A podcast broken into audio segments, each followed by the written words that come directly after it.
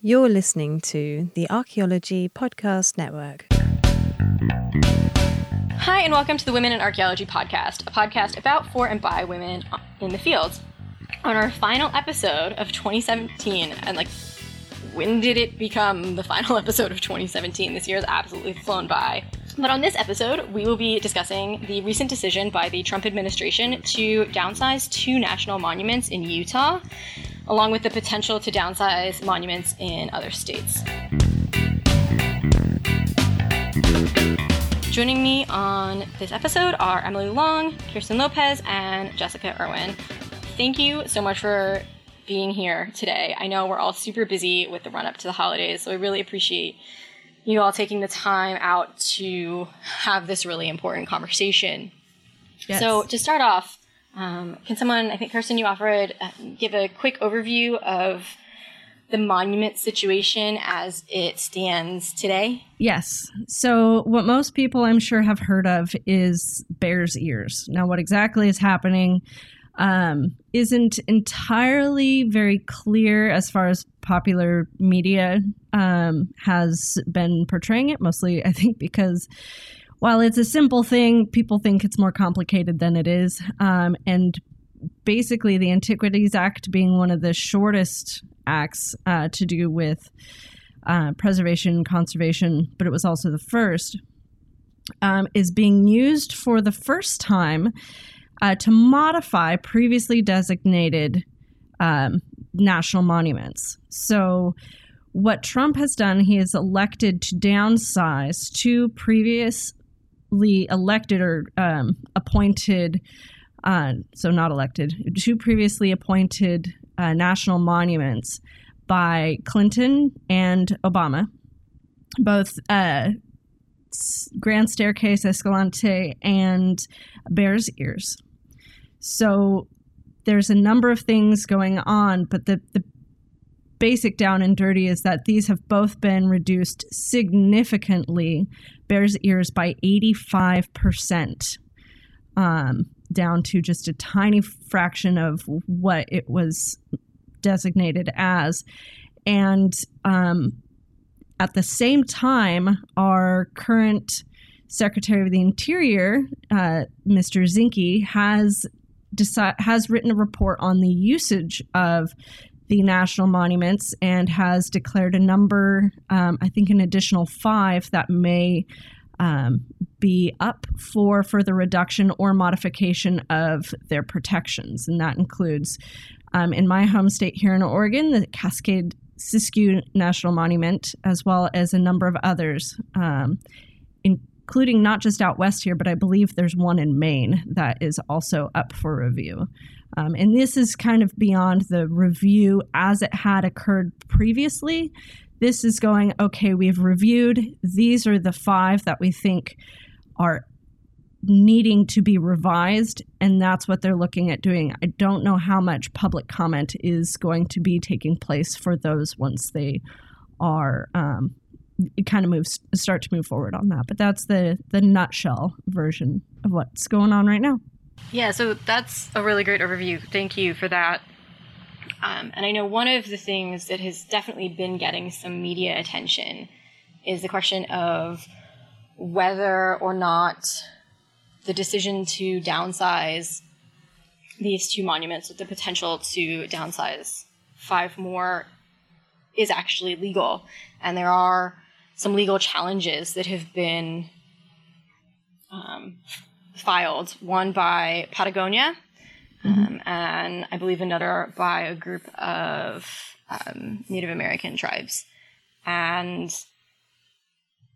because the the 1906 American Antiquities Act is so short, um, I think that there are some questions about what's legal, what isn't, where's that all, all going to, and I think Emily, I believe you did an ARC 365 episode on the Antiquities Act. So, would you want to speak a little bit about that? Sure. Um, so not to call you out. no, that's all right. It's like, oh. Um, so yeah, the Antiquities Act it, it is incredibly short. Um, it is our first major piece of cultural resource management legislation, and essentially what it still can be used for is the president is allowed to designate national monuments. And that has been done throughout history. There are very few presidents that decided not to designate um, national monuments. Now, it has happened in the past that um, monuments have been changed, and president. It, there's really nothing in there that says a president cannot change an already established monument. Um, but these changes that have been done in the past have been incredibly small and they weren't really contested in court. So they were really tiny issues where um, the monuments were changed in one way or another the it, big issue here with the uh, the act still is that there's really no language in there at all that says it can be minimized this much. And it can yeah. really harm the act's ability for monuments to continue to be created. Um, because what's the point if a, the next president can say nope we're not going to have that monument after all. Hypothetically congress said that um, the president has this right to create and establish monuments, but again, there's really nothing that Congress has ever said that the president can nullify or reduce to such a large degree um, a monument. Because, I mean, it's one thing to take away a few acres, adjust boundaries, and that's essentially what's happened in the past, but to decrease something by 85%. That's extreme, and that is what is unprecedented, and what the big issue is with the Antiquities Act. Yeah, so I think that another important aspect of the Antiquities Act is that while it doesn't expressly forbid a president from modifying a national monument once it's been designated, it also doesn't officially grant that authority either. Mm-hmm. Um, so I think that's that's an issue um, that you know lawyers are gonna yeah. have some debates over. Mm-hmm. And I know another um, bit that kind of has to deal with the wording of the Antiquities Act that has been brought up in media is that the Antiquities Act states that uh, presidents should protect important sites while using the smallest amount of land possible. And I think Bears Ears is 1.3 1.35 million acres. Mm-hmm. Um, was what its designation was for, and there are a lot of people who say, well, like 1.35 million acres is is a very large swath of, of land that you know essentially can't be used. Um, I think mm-hmm. it is also important to note that the original suggestion for the size of Bears Ears um, from the the Native American uh, tribal council that participated in the formation of Bears Ears was for about 1.9 million acres, so it's already smaller than what was asked for and is actually in line with what a lot of politicians were kind of thinking about and talking about at the time of its creation. And if I may, real quick, I'll, we have to also keep in mind there are a number, a number of parks, forests, BLM, etc., that have even more acreage. So it's not like this is unheard of to have so much land designated under a federal agency. There are other places with more acreage. Well, and it's already federal land. And I think some people forget that. Like, it's not being taken away from private ownership. Sure it, it isn't being taken away from private ownership. There are people who live in the area, um, in Bears area, who were not a fan of the designation because of what they saw as the economic limitations of having that land no longer being available for grazing or mining or trying to, um, you know, extract crude oil mm-hmm. and, and all of that and that whole big fear of government overreach in general. It's like, you can't take this from us. It's like, well, it was public lands regardless, but still that, like, big government, don't come here. Yeah. Well, and add in, like, if there are sites and cultural um, places that are important in that area. If a company had applied to, say, drill for oil, they would have been rejected anyway based on the, the importance of those sites and of those cultural places. So, in essence, the way that I like to look at the way that um, Bears Ears in particular, but a lot of these different national monuments um, work is kind of like, you know, this whole area rather than piecemealing um, and bits and um, and protecting just uh, like a patchwork bits and pieces. This is protecting the landscape, which is the, sort of the important part. And the mention earlier of the, uh, which is I think an important piece that is sort of the biggest um, player in in all of the hoopla is the the minimum. Uh, the smallest possible piece of land to protect. Well, it's like, well, what are you, what are you protecting? Um, getting into other, you know, cultural resource law, there's a lot of discussion on um, areas of potential effect, uh, which can get into viewshed, it can get into um, audio earshot, like protecting a, a, sacred site can also be making sure that there aren't, you know, you can't hear uh, drills in the background, that you're not having s- skyscrapers or um, uh, windmills in the viewshed of a place that is special.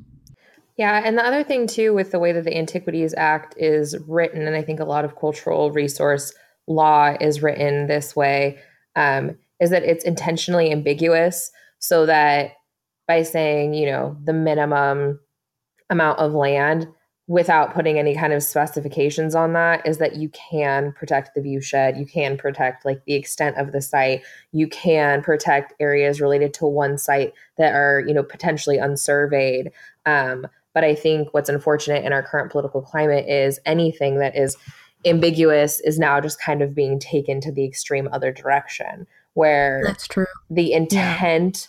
Of the law is not being looked at. It's just the letter of the law that they're looking at. And I, mm-hmm. you know, if you look at what was happening in 1906 and why the Antiquities Act was written and the potential like timber impact at um, Yosemite and at Yellowstone, and this idea that, like, okay, we need to figure out a way to protect these places. The intent of the law was protection. And now our administration is going through and saying, well, the letter of the law, which is not how any of this is really supposed to work, um, which yeah. is mm-hmm. unfortunate. So, very true.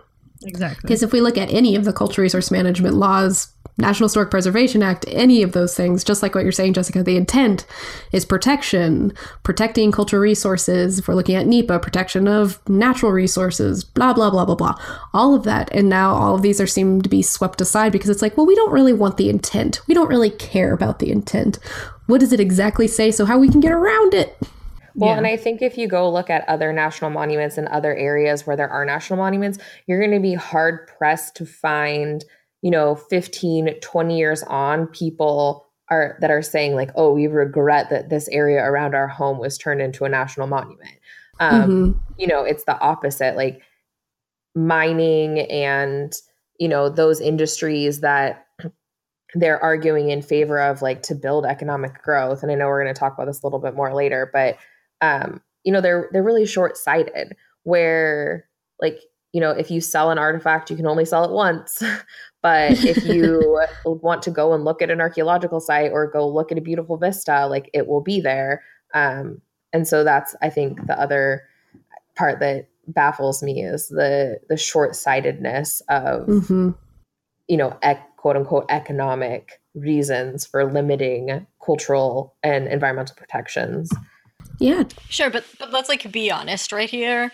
Nothing that has happened in the last year has given me any cause to think that there is anything other than short-sighted what can line my pocket kind of behavior going on. Why would you say that? we say we're not trying not to be overly flip but like makes me really angry. Yeah yeah. no that's very true. There's not much i haven't seen much logic in this past year. Hmm. oh no yeah not, not at all logic and, and there has what is that right and and there has just been this entire overwhelming feeling of fear. We didn't like Obama, and there. I mean, fear. Yes, we didn't like Obama, so we're just gonna like undo everything he did mm-hmm. because, you know, we want to, Mhm. with with n- not necessarily a lot of thought about potential impacts Mhm. Yeah. on that. And even when the potential impacts are very clear, um, like earlier in the year with attempts to dismantle the Affordable Care Act, where it was very clear that millions of people were going to lose health insurance and premiums was going to go up. And the majority, and I won't say the entirety because I know that there were some Republicans who were opposed to it, but the majority of Republicans basically said, we don't care if millions of people lose their health care and potentially die as a result of this. Mhm. So, like, Yeah. my belief in their empathy or caring is not Well, I also think they're trying to just like frame it in this really strange way. And it's been making me really furious every time I read an article that says like this obscure piece of legislation. And I'm And yeah, it's like it's not obscure. it's not obscure. Yeah. And it's the, fact that- shortest. yeah every like Mhm. m- the majority of presidents have utilized it um you know like there are at least you know one anthropology professor in any every university in the country. So i know that people know what this is you know like it's not obscure. And like obscure is like some random tax code you know that's like 0.16.07 ac whatever. That's obscure. Like the antiquities act is not an obscure piece of legislation and framing it that way just undermines its importance Exactly. And so that kind of gets to the heart too of then why is this really happening? Is it because of the, this fear of government overreach um, from those who live in Utah? Is it that, oh, Obama did too much? Or is there other things going on underneath this? And a lot of articles have indicated that there is that fear that we're going to lose out on um, certain minerals, certain gas, and whatnot. But we're moving away so much from that type of exploitation on the landscape. And as you guys earlier earlier mentioned, we wouldn't be able to do that anyway because it is public lands regardless if it's a national monument or not. And so it just what I find deeply concerning is like, well, what is at the heart of all of this? It can't just because be because they're like, well, we don't really want this monument. It's like, but so many people did, and even those who weren't sure about um, Grand Staircase now have consider it like an an essential monument. So it, it's deeply concerning to me. I think one thing with the mining, um, while the energy sources is something that we've moved away from and kind of um, progressed toward sort of alternative, these sorts of alternative energy exploitations, is the fact that there is a finite amount of these rare earth elements that are used for high technology, and we have those, but we can't currently mine them. And while prices are pretty high for the stuff that's coming out of China and Africa, it is uh, it, specifically certain um, parts of Africa, you have uh, this desire for opening up that kind of mining. And I haven't seen that voiced a lot, but I have seen it a couple of times, and I can't remember the resources that I pulled that that I'm pulling that from but it is something that is uh, should kind of be remembered that it's not just the energy resources necessarily it's these other things that they're trying to not bring up because they're trying to keep it a little bit i think on the down low Mm-hmm. Yeah, um, and whether or not that sort of mining would have been able to take place even without the designation, um, like oil drilling wouldn't have necessarily been able to take place because it was federal land, even without the national yeah park designation. Um, I will admit to not being enough of an expert on that particular topic to, to speak with any any degree of certainty. Um, but that that being said, there is historically many examples of, of federal land being used for mining and sometimes fracking or oil, True. Ex- Yeah. yeah, oil extraction. It's a big issue at Chaco Canyon, and they're getting people are very worried it's going to harm cultural resources at one of the most amazing archaeological sites in the United States. yep Yeah. So I think um, we are we are about at the end of our first segment, um, and I can tell that we're we're all just kind of like itching and getting so close to talking about the, the potential negative impacts of um, what using this land for mining or oil or like anything else could be. So I'm going to suggest that we, we call this section, and then when we come back, we can really delve into the issues surrounding what could happen if this land was used for um, other things. brilliant Sounds good. This network is supported by our listeners. You can become a supporting member by going to archpodnet.com slash members and signing up. As a supporting member, you have access to high-quality downloads of each show and a discount at our future online store and access to show hosts on a members-only Slack team. For professional members, we'll have training shows and other special content offered throughout the year. Once again, go to archpodnet.com slash members to support the network and get some great extras and swag in the process. That's archpodnet.com slash members. Hi, and welcome back to the Women in Archaeology podcast. On today's episode so far, we have been discussing the situation surrounding the um, national monuments and their potential reduction. Um, when we left off last section, we were talking about some of the potential uses for the the land um, and why people might be interested in having the land declassified as, as a national monument. And moving forward, I'd like to talk a little bit about what some of the human impacts of that are. Um, so I know earlier we were talking um, in the break, we were talking a little bit about uranium mining and that there, that's like one resource that's been floated as maybe a thing to be done. Um, and Jessica, I think you had strong opinions that should be shared if you're willing. yeah.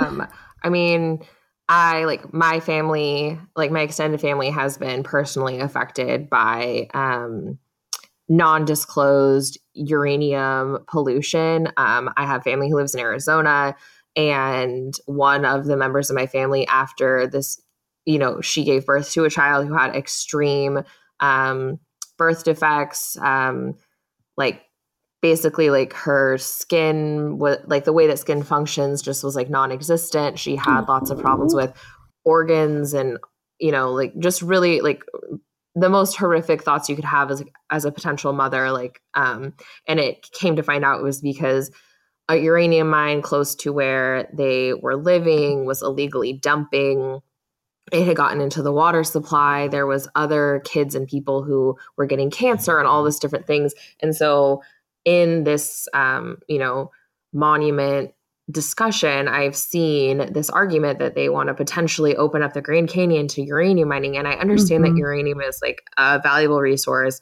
that a lot of our weapons arsenal and defense like relies on it. And that's a whole separate issue that we don't need to get into.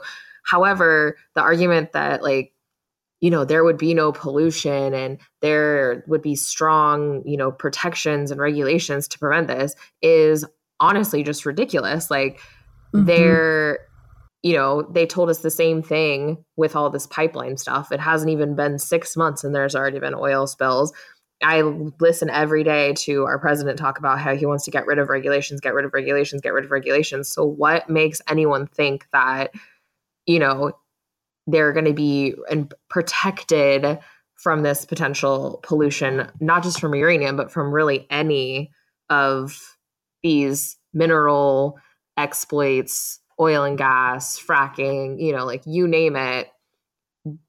If it's about money going into pockets, like corners will be cut, and the people who are going to be impacted are the people who live in these environmentally and culturally sensitive areas. Exactly. And it will travel outside of those areas as well. I mean, if you look at any kind of spill, it travels in the water. It's going to get elsewhere to places where people then may actually get up in arms about it. But well, and not only does it travel in the water, if you're talking about the desert and the highlands and the like the plains, like those areas function off aquifers. And once those mm-hmm. contaminants are in the aquifers, like they're there forever. There's no cleaning up, you know, mm-hmm. from a polluted aquifer. Then that water is just gone. Exactly. Yeah, and I think it's important also to point out that even when sanctions do exist, time and time again, it has been shown that the companies are willing to take the risk of breaking the sanctions and risk being caught because the settlement that they end up may end up paying for doing whatever they have done that was illegal could very potentially be less costly than um, having to pay for proper disposal of uranium mm-hmm. or you know other waste products because that is expensive because they are incredibly harmful so you have to make sure Yes. they're safe. And like when that company is all about the bottom line and it's not necessarily measured in the potential harm and the cost to human life. Um, you know, even even if the sanctions were incredibly strong, you would still probably see Mm-hmm. companies breaking sanctions because it it's worth it um, in terms of their bottom Yeah. line. Mm-hmm. Well, I also think that the trust argument is a hilarious one. Just like little tangent on that point. Like people go on and on about like you can't trust the federal government. Like we can't trust them to take care of this land. Like what makes you think you can trust some like corporation to do it? Like I don't like these two things do not equate. So hmm There's a reason to have the regulations. if we didn't have the regulations, companies will do whatever they feel like. That's why we need the regulations. one of the interesting things I've run across in talking to people is that there are people out there who do think that corporations care more about people than the government. They think that corporations will choose what's right for people.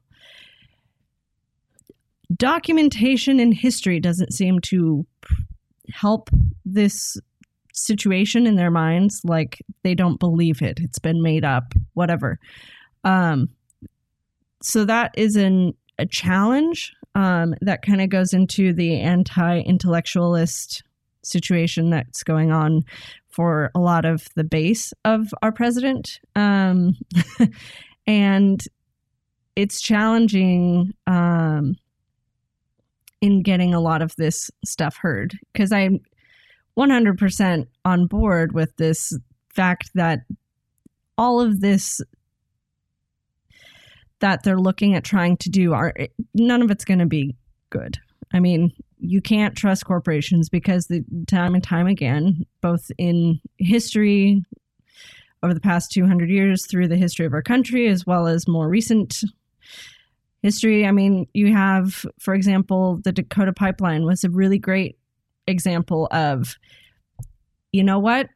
There's no repercussions. We're just going to bulldoze it and get this out of our way so we don't have to deal with it because we don't want to go to court i mean that was a lot of the the mindset um, of what happened there. So it's something that is i would like to see outside of i mean obviously i don't think that these should be opened up for um, any sort of mining exploration but for the stuff that exists, we really need to up the ante on whatever um, uh, consequences. And I think that point uh, that you made, Chelsea, earlier, um, I think it was Chelsea. I could be wrong. Uh, you can cut that out. but I think the point made on the fact that you have.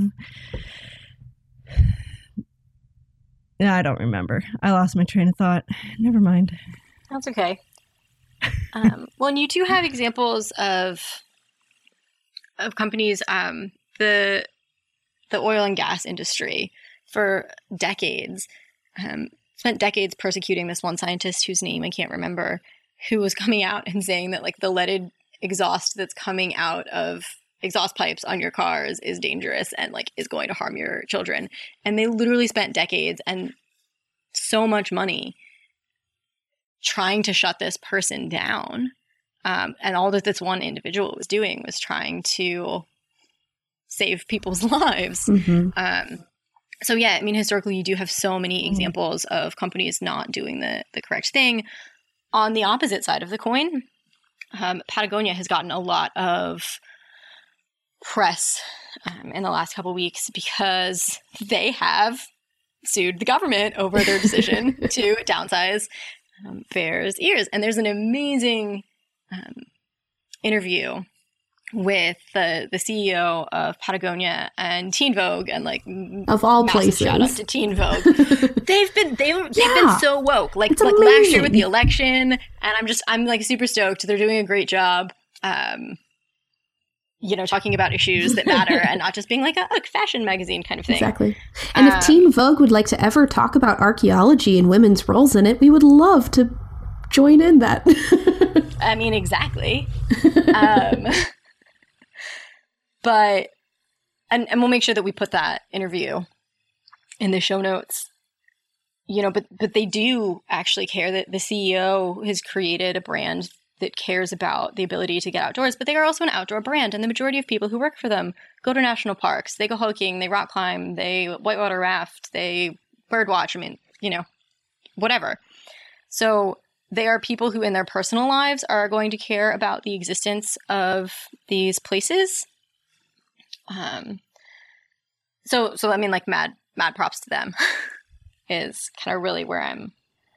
I'm well, and with also that. with Patagonia, like first of all, woman CEO, just like all male founders now have women CEO, so get it, like that's awesome.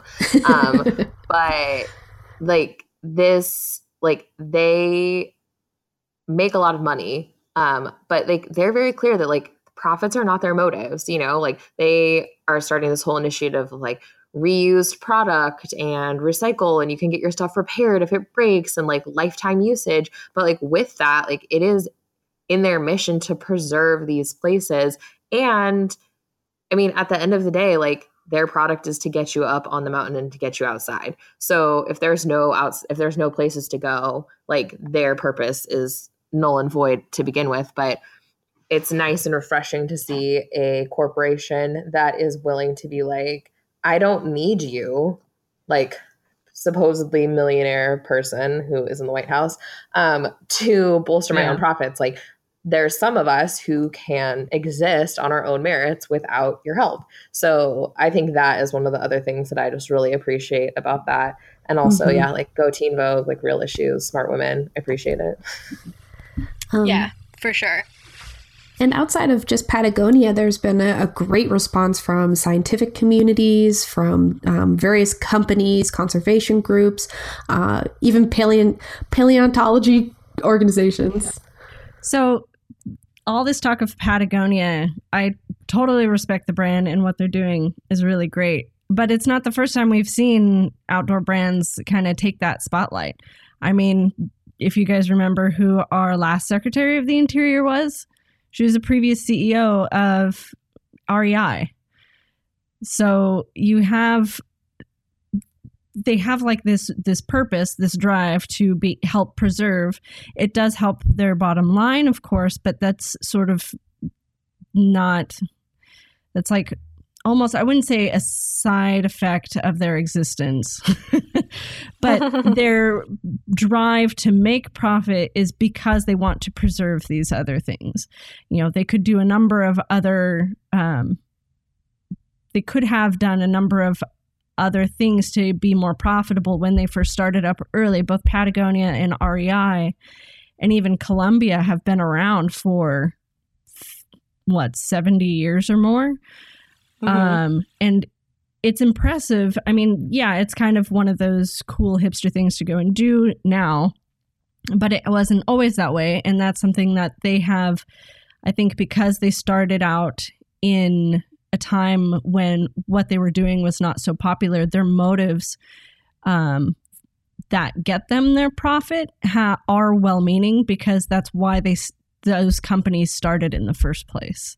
And I think it's really neat to see them become more prominent because that means that those values are actually being held by more people in the populace. At least that's how I feel.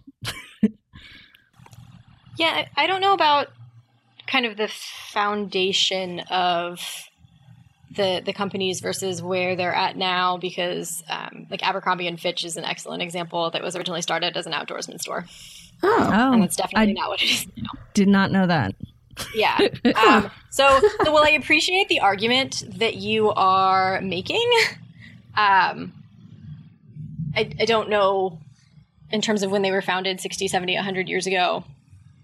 Um, obviously, it can have a really big impact on the company and what they're doing. But yeah, it's not. It can certainly be said that the the people today care. Yeah, um, and and I appreciate the point that you're trying to make. Um, but regardless, so they're suing the president, which is awesome. And then other people are suing but the kind of the question is going to be like where are these lawsuits going to go? Like who is going to try them? Like how like you know it's hard to see the direction that they're going to go to try and like to what aim? To like restore the entire monument? Just to say that what tr- Trump is doing is illegal? Like like where you know like what is the direction that these are going to go? Like I appreciate that there's these powerful companies that are getting behind it and like taking the lead and doing what we obviously are financially and resourcefully incapable of doing as archaeologists. Um, but I'm yeah. curious to see like where it will go, how it will play out, and you know, like how like I don't want to. Uh, this is like not a very tactful way to say it, but like what kind of beating they're going to take before they get they can get anywhere. Yeah. Um, what's interesting with that, because there have been a number of lawsuits, uh, there are articles that have stated that it's highly likely that a lot of these lawsuits would be consolidated so that it would be a much stronger argument. Um, whether or not that means there'll be still a separate tribal um, suit versus all of these different companies and whatnot suit. Um, I'm hoping that the consolidation would at least create a stronger argument because if we look at the the history of some of these court cases when it comes to like environmental issues, unfortunately, it usually tends to side with government. Um, yeah. Mm-hmm. Uh, if we're even just looking um, at the different legal suits that tribes have brought up against uh, the government, they have won very few of them. Um, it's usually about, they win about 50% of the tribe when it comes to about environmental issues. And so, and unfortunately, I don't have the information when it comes to general suits um, for environmental concerns, uh, government wrongdoing, or government um, overreach, I guess, for something like shrinking the monuments. But um, my big hope is with this that at least maybe a stronger argument will be made by having such a large suit, including so many people. Mm-hmm. Yeah, I think that's hopefully, uh, you know, if they consolidate, it'll have a stronger impact. I think there's also considerations to be had that extend beyond the environmental, and I'm not trying to say they're not important because they are. Um, but as we've seen in the recent discourse around um, climate change and global warming in our country, there are certainly people who don't believe in climate change. Um, but some of the other issues that exist with trying to opening up these areas for um, oil drilling or extraction of coal or other sorts of minerals is that it actually doesn't put the US in a great position technologically in terms of innovation, in terms of um, ability to compete in the, the global market. I mean, even um, you know countries in the Middle East who are one of the major exporters of oil are working on finding renewable energy sources, be it solar, be it wind turbines, mm-hmm. um, you know, or, or, anything else, because they understand that that is the the tide that's currently the tide is turning. That's where we're at. Mm-hmm. That's going to be the energy of of the future. Yeah. Um, and for us to want to kind of recede, and, and I use the term us as for kind of the, the powers that be who currently control politics, to want to recede into the energy sources of the 1950s and 60s is just so short sighted because 20 years from now, we're not going to, you know, I mean, we're not now, but we will not, will not be at the head of innovation with renewable energy sources, and we will have to get that technology from somewhere else. And that's something that mm-hmm. we will have to pay for. Mm-hmm. So even if you're not concerned about the potential environmental impacts of doing this, there are going to be real long term economic consequences for the United States as an entire country because we refuse to move forward with the rest of the world. Mm-hmm. Yeah. And that's my soapbox for the day. Well, that's an excellent point because I don't think we look that far into the future for these issues. I mean, it like uh, you all said earlier is just it's it's not looking at the long term effects of what these could be. It's easy for us as archaeologists to say like, oh, the resources will suffer, or if we're looking from a tribal aspect, sacred lands will suffer. But if we can convince politicians, hey, our entire economy will suffer in the long term. Maybe that's what will change minds if we can't change hearts. Right, and and as archaeologists, we do have. Um, I'm going to go with a leg up simply because so many of us deal with history in terms of centuries or millennia. So we are already in a in a mental space where we think about time in terms of a large time scale rather than a week or a month or a couple years. Yeah. Um, you know, which is just something that our profession provides for us. Mm-hmm. Um, Emily, you had really briefly touched on some of the um, indigenous um, rights issues um, that were also part of the, the Bears Ear designation and Mhm. the decision to reduce the size of it.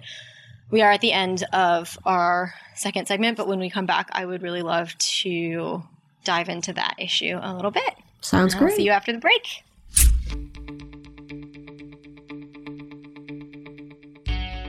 Hey, podcast listeners. Do you find yourself wondering what the latest tablet or smartphone could do for your business? Wonder what GPS to pair with your device? Just trying to figure out how to go digital in the field without breaking the bank and or making a bad investment? Or did you find a technology company to work with but just aren't sure the questions you need to ask during the initial conversation? Well, you're not alone.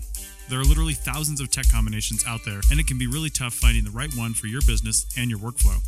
My name is Chris Webster, and I've been working in CRM since 2005, and I've been a tech enthusiast my entire life. I spend my time trying to figure out how to make archaeology more efficient both technologically and financially. No one is going to give you a big pile of money to do whatever you want with, so you have to make the most of what you have. The right gear can mean the difference between zero margins on that next project and an employee benefits package. That's where DigTech Concierge comes in. Let us be your technology guru.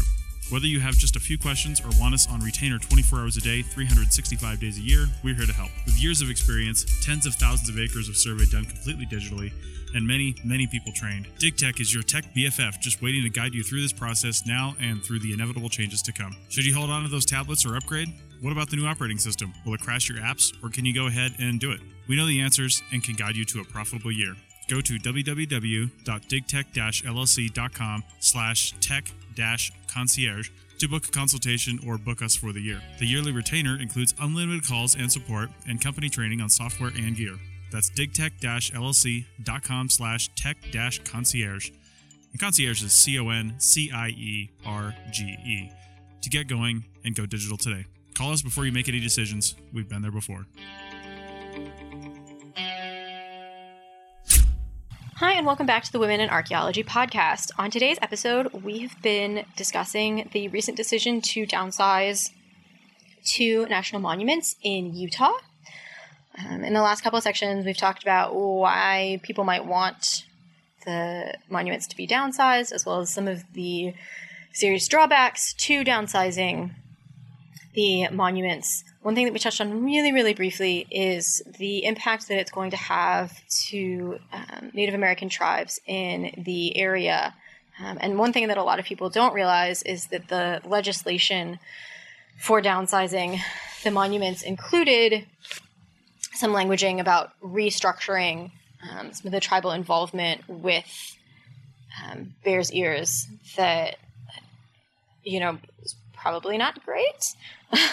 um, some some people are trying to spin it in a good light. I, I personally don't think it's good, but um, Emily, if you want to kick us off with a little bit of an introduction as to what's going on with that. Sure. Yes. So what the administration wants to do is with the the shrinking of the monuments is that they'll give the tribes co-management of the land. However, we have to keep in mind that a lot of the tribes already wanted about 1. million acres of Bears Ears to be protected because it's sacred lands. And co-management of any of that acreage may sound great, but it's really, in many respects, like a slap in the face because it it's really taking um, a lot of the consultation, a lot of the things that have to be done away. So, what this legislation would do is that the president could personally, he could select who the tribal members would be. So, it wouldn't be up to the tribes themselves.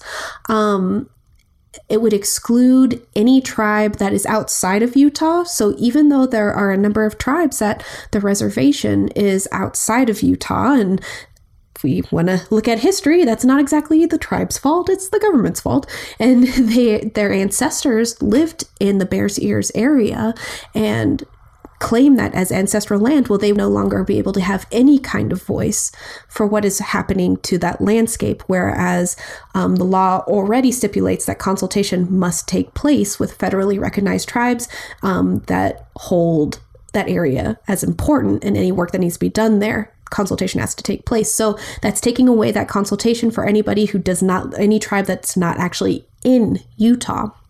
Furthermore, it's treating the tribes more as stakeholders as opposed to an actual sovereign entity. And so in these consultations, it's really talking government to government. It's not just like public as public stakeholders meeting. And so again, it's downplaying the tribal involvement. It's downplaying what their role should be, which is far more important than what the government would actually give to the tribes. And in many ways, it's a it's it's disrespectful. And if we look at the history too of how Zinke went about looking at the monuments, he rarely actually talked meaningfully to the tribes. And so I think this is just another step in a really bad direction that could end up really harming um, the relationship with the tribes. Yes, I'd also like to add that anyone who is under the thought process of uh, that type of co management um, granted by uh, the president would be meaningful um, you do have to consider the fact that there are a lot of tribes in the states that do help manage uh, their ancestral lands alongside the uh, federal agencies. They work together in a lot of situations. You have um, a number of areas in the Northwest here where the tribes are significantly involved in the management of rivers, fisheries, um, and so forth. So you don't have to have an official co-management. And like Emily was saying, that wouldn't not only would it reduce the um, importance of the role of all of the tribes that claim ancestry, but it would actually lessen the ability of the tribes themselves to uh, manage in a meaningful way for themselves as well, um, outside of the the official consultation portion.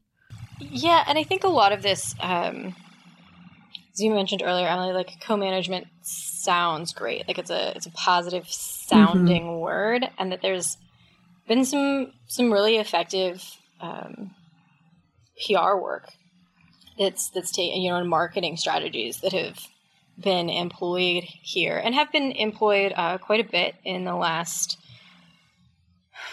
almost 12 months um, mm-hmm. to make something sound like something other than what it actually is. Um, and then unfortunately, like a lot of people are going to hear co-management and be like, "Oh, well, like that's a good thing, right?" Um, without delving deeper um, and recognizing that it's it's not actually um, like you said earlier that the rights um, of these tribes are being um, infringed upon, and you can kind of already see that with there was the um, a Navajo woman, I believe, who was against the creation. I believe it's Rebecca Benally, like selected I believe. I could be wrong, but I believe that's right.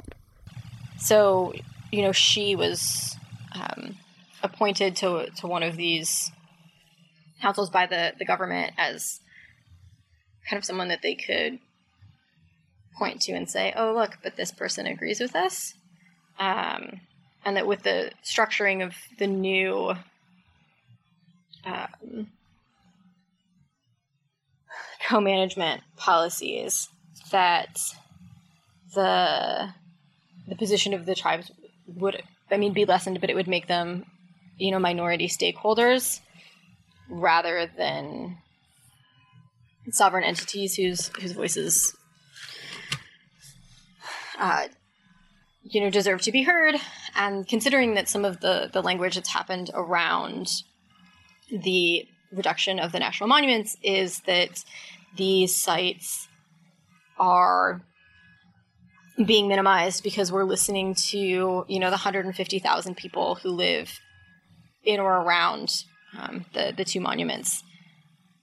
And that we're you know listening to to the little guy to then take these steps to actively ignore what a population that has been historically underrepresented um, and has you know historically like terrible things has been done to them by the government um, just goes against all of that rhetoric that's really being mm-hmm. used and even for the population too like what you're saying with those who live directly around these monuments there has been a big shift that and it has shown that the monuments are an economic boon for those who are engaged in um, tourism um, like cabin or cabin um, canyon hiking that type of thing leading hikes and so forth so mm-hmm. there are a lot of those who still believe that the land is incredibly important and they consider it incredibly important. They just didn't want it as a monument, but it was already public land. So it's like it really doesn't make in general that big of a difference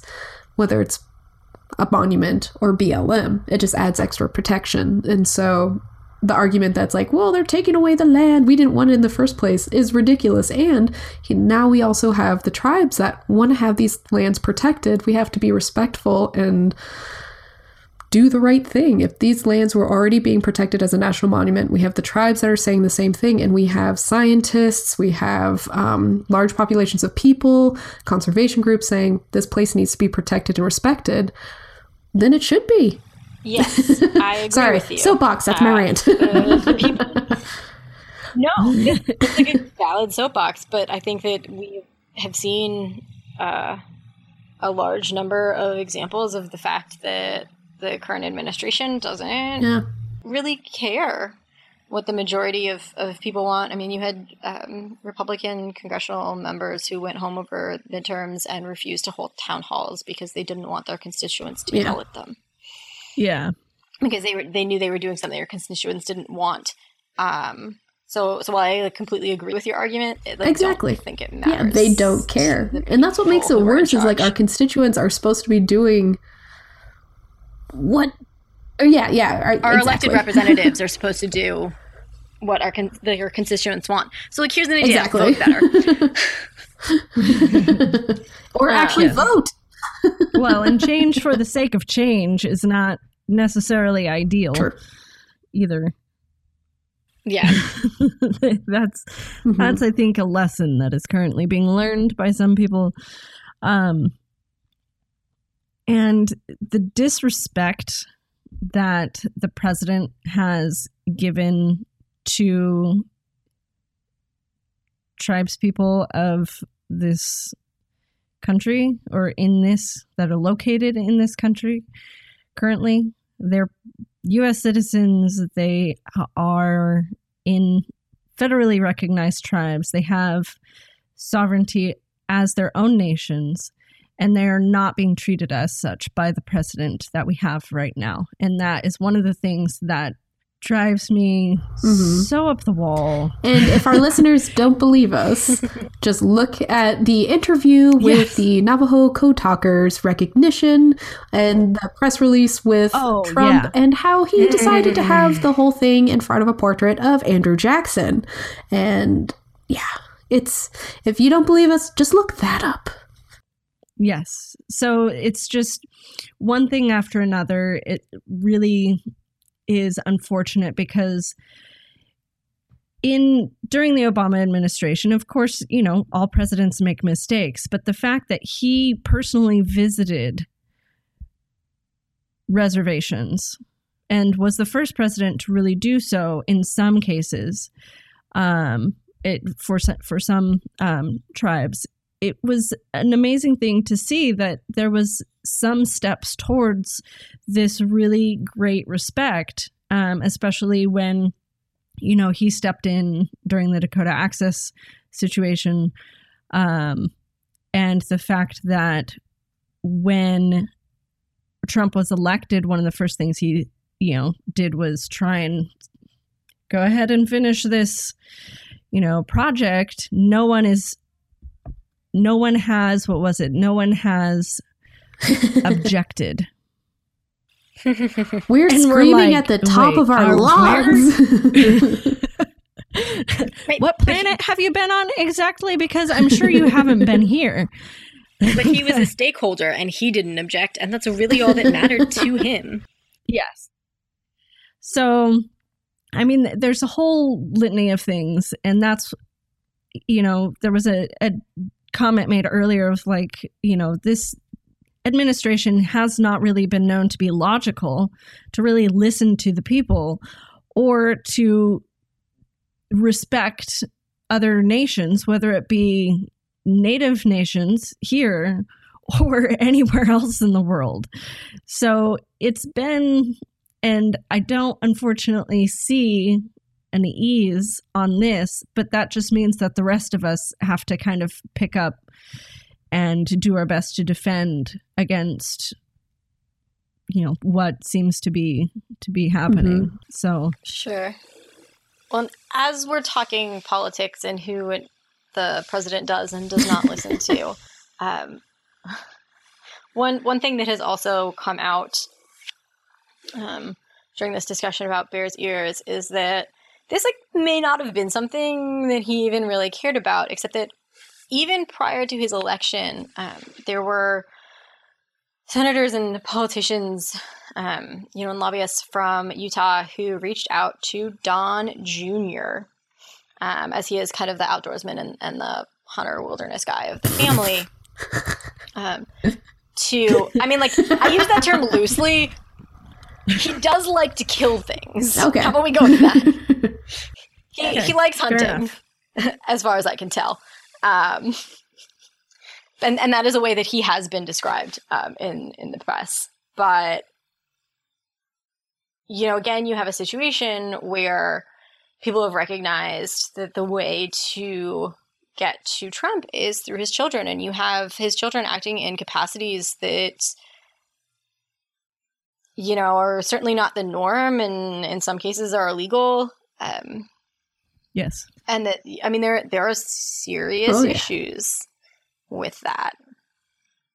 Um, and this is just kind of another example of I mean, that happens. Um, so that's my another political plug for the day. oh, it's one of those things. I mean, if you if you can't tell already what our political leanings are, it, it- there there's an extra example. right? Although, um, I mean, we have had more conservative people in the show, and if you are a listener and you would like your viewpoint to be heard, and you are more politically conservative bent than we are, like, Oh, please yeah. come join us on the show. You can send us an email at um, womeninarchaeology at gmail.com, and we would be happy to have you on and listen to your perspective and Oh, yeah. debate with you. We're nice, we promise. we do want everyone's perspectives to be exactly. heard. And that's really the goal um, in a lot of our stuff that we discuss on the show is to try and open it up to as many alternative views as possible. And that said of course one of the reason why our views can sometimes seem so homogenous is because we are all in the same field. And when we're discussing these issues we feel strongly f- like in favor Mhm. of them. But i'm sure if you get us talking about something i don't know what something i'm sure we disagree on something um, That can be the doesn't have to next do with archae- episode. what do the women of archaeology disagree on? It's like, uh, Coming soon. 2018. so yes and but any new perspectives on the stuff that we do discuss is always welcome um, if you feel like you're yelling at your phone or stereo or whatever you're listening to us on um, like chelsea said email Exactly. us rant at us Yeah.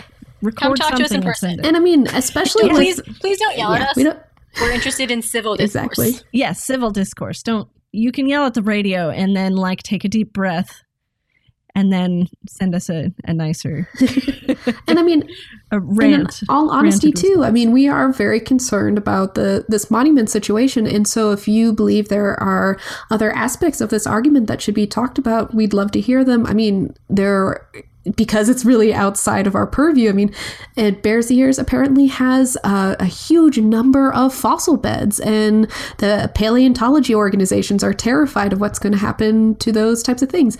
Is that something we're as concerned about? We care, just that honestly was not on my radar. Same goes for certain kinds of endangered species and plants, areas that um, are incredibly important for gathering um, wild plants for the tribes we may not be as aware of because we are so used to essentially looking at dead things. So um, we would be happy to hear more about the different things that makes Bears Ears grand staircase incredibly important as well as all these other national parks that or national monuments that are under threat.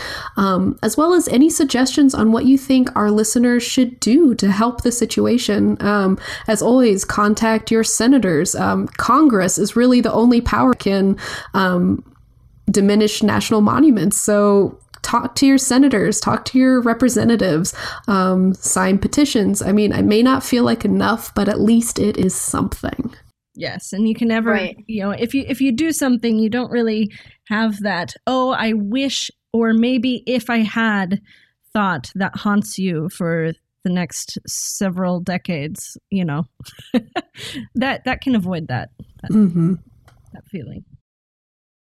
For sure. Um, I, I would also you know second and, and third that that everyone has voices and i mean by all means come on our show and, and have your voice heard here but also contact your duly elected representatives and um, I know it's the the holiday season, and you know we all want to have a, a very happy one, but don't forget about these other very important issues that are happening that could have really profound long term consequences for you know the entire United States um, and your fellow human beings who you should care about. yes. Um, Happy holidays. well, and, and, on that note, we are reaching the end of our third segment. Um, we do we do want to say thank you so much for spending whatever part of the year you did with us. It's been an absolutely incredible year. Um, it was our first full year on on the air um, as we only started in it was April of 2016. We've seen viewership numbers increase and we've gotten some amazing emails from people and engagement on Twitter uh, at our Twitter handle at Women Archies. You know, we love hearing from you. Please keep it up. We're wishing you and your families all of the best in uh, this holiday season and in the New Year's. So, happy holidays! Happy holidays! Yay! Thanks for listening to the Women in Archaeology podcast on the Archaeology Podcast Network. Please like, share, rate, and subscribe to the show wherever you found it. If you have questions, leave them in the show notes page at www.archpodnet.com slash WIA or email them to womeninarchaeologypodcast at gmail.com.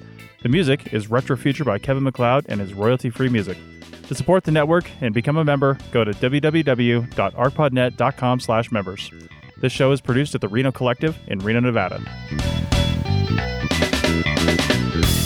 This show is produced by Chris Webster and Tristan Boyle and was edited by Chris Webster. This has been a presentation of the Archaeology Podcast Network. Visit us on the web for show notes and other podcasts at www.archpodnet.com. Contact us at chris at archaeologypodcastnetwork.com.